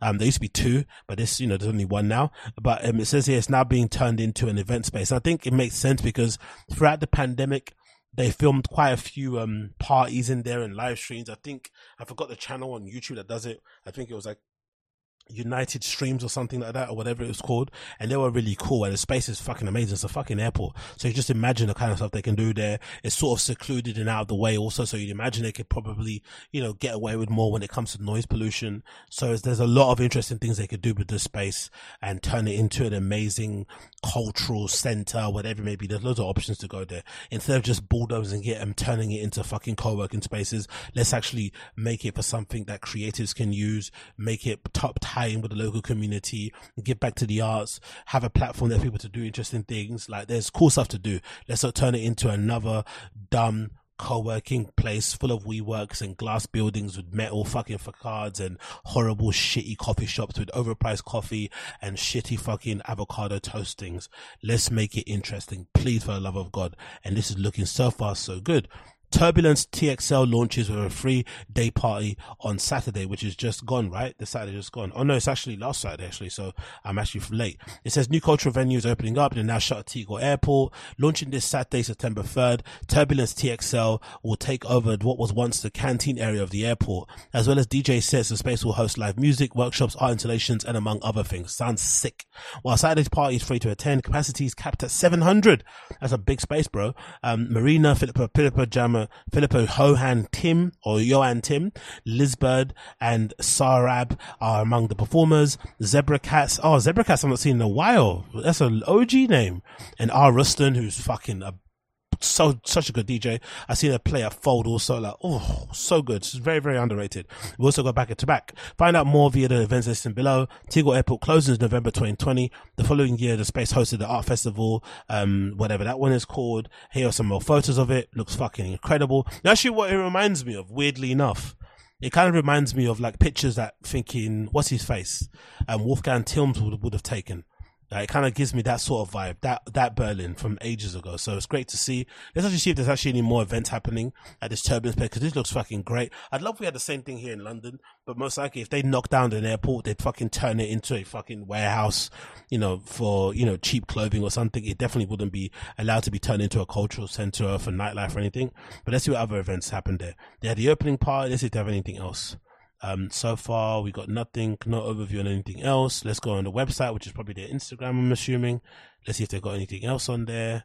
We click their Instagram or their website. Let's see if they've got more events because I want to see if there's anything else going on. Something happened on the third. Great to see. Free location on Google Maps. There's obviously more pictures here of the site, which look fucking great. Getting there, public transport, car, okay, accessibilities, cool, cool, cool. Our values about us, great to see great bunch of diversity there with the team. We love to see it. Instagram, let's see what they've got here. I want to see what it look. Oh, look how good that looks already. Let's check out the Instagram. This looks fucking interesting an airport that's been converted into a cultural center and the rave location, I am all for it. Look how cool that looks. We can't believe what this person say here. We can't believe it's already been a week since the first dance. Big thanks to everyone that came. Also thanks to the patience of the things to still work out. Our journey is long. If you miss the opening, you'll get another chance next Saturday. Aurora is inviting Sublime and Layers for our first proper techno rave. Okay, cool. Oh wow, okay. I'm eager to see what that looks like. Actually, let's see if we can check the location and see if anybody's uploaded any pictures of the party that happened on Saturday. Because I could probably see it on my phone, but most likely I want to see if we can check it up on the screen here as I'm actually recording the pod. Because that's actually the much more interesting way to check out these things, right? That's actually more interesting things. You scroll down here, you see a top post. Let's see the most recent ones. If we got it, there we go. We got the most recent post here. We got people posing outside the lift up. Oh, this guy as well. He's he's he's fuck. He's a famous raver, boy. He's always at Berghain. I always see this dude here at Berghain. So if he's there, it's probably a good sign that it was a good rave. Let's actually go to his flipping um, profile and see if he's got anything here. Lifestyle techno guy. Let's actually go to some other images. We got the lifestyle techno. We got some of the speakers there. We got the vision of it. Let's see um, if he's got anything he uploaded on his own profile in terms of stories of what may have happened over the weekend. He's probably at Berghain, I'm assuming. My guy lifestyle.techno. Let's see if he's got anything else on there. Let's click on his stories and see what he's been up to out there in Berlin. What's he been up to? Oh, mostly, mostly Berghain, obviously wearing his underground resistance t-shirt also. So it's all good. It's all good. But I am curious to see what this flipping turbulence TXL looks like when I'm actually there. Um, in a couple of weeks. Um, I'm definitely going to check it out. I'll probably be there the end of November. Obviously, again at the start of November as well. I think I'll probably hit them both times and check it out and see what the vibe is saying. But it does look really, really cool. I'm not going to lie.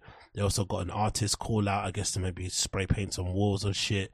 I would assume people posting some stuff here and there. Not a lot of things, but it's getting there. It's getting there. I guess people got to go there first, and then we're gonna see it pop get populated with posts and whatnot. And let's actually go back to Turbulence's um um post and see if they've got anything else uploaded from this past Saturday.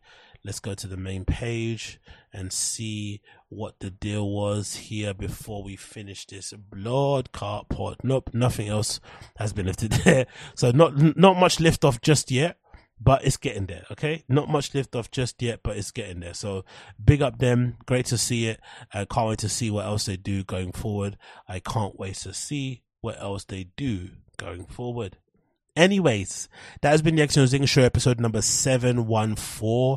Thank you for tuning in. If it's your first time checking out the show, you know what to do. Give me some love. All that good stuff would be much appreciated. Links all my social medias and whatever else can be found in the description. And also the name of the tune of the day, which should be playing underneath my voice as I am exiting this. If you listen via the audio pod, if you're just watching it via the video stream, Thank you for tuning in. Of course, make sure you like like it and whatever it may be, and leave me a comment if you have any questions. And I'll see you guys again very very soon. Thank you for tuning in to the Agostinho Zinga Show. Peace out, my friends. Have a good one. Thank you for tuning in. Bye. Pictures could talk, there'd be too many voices.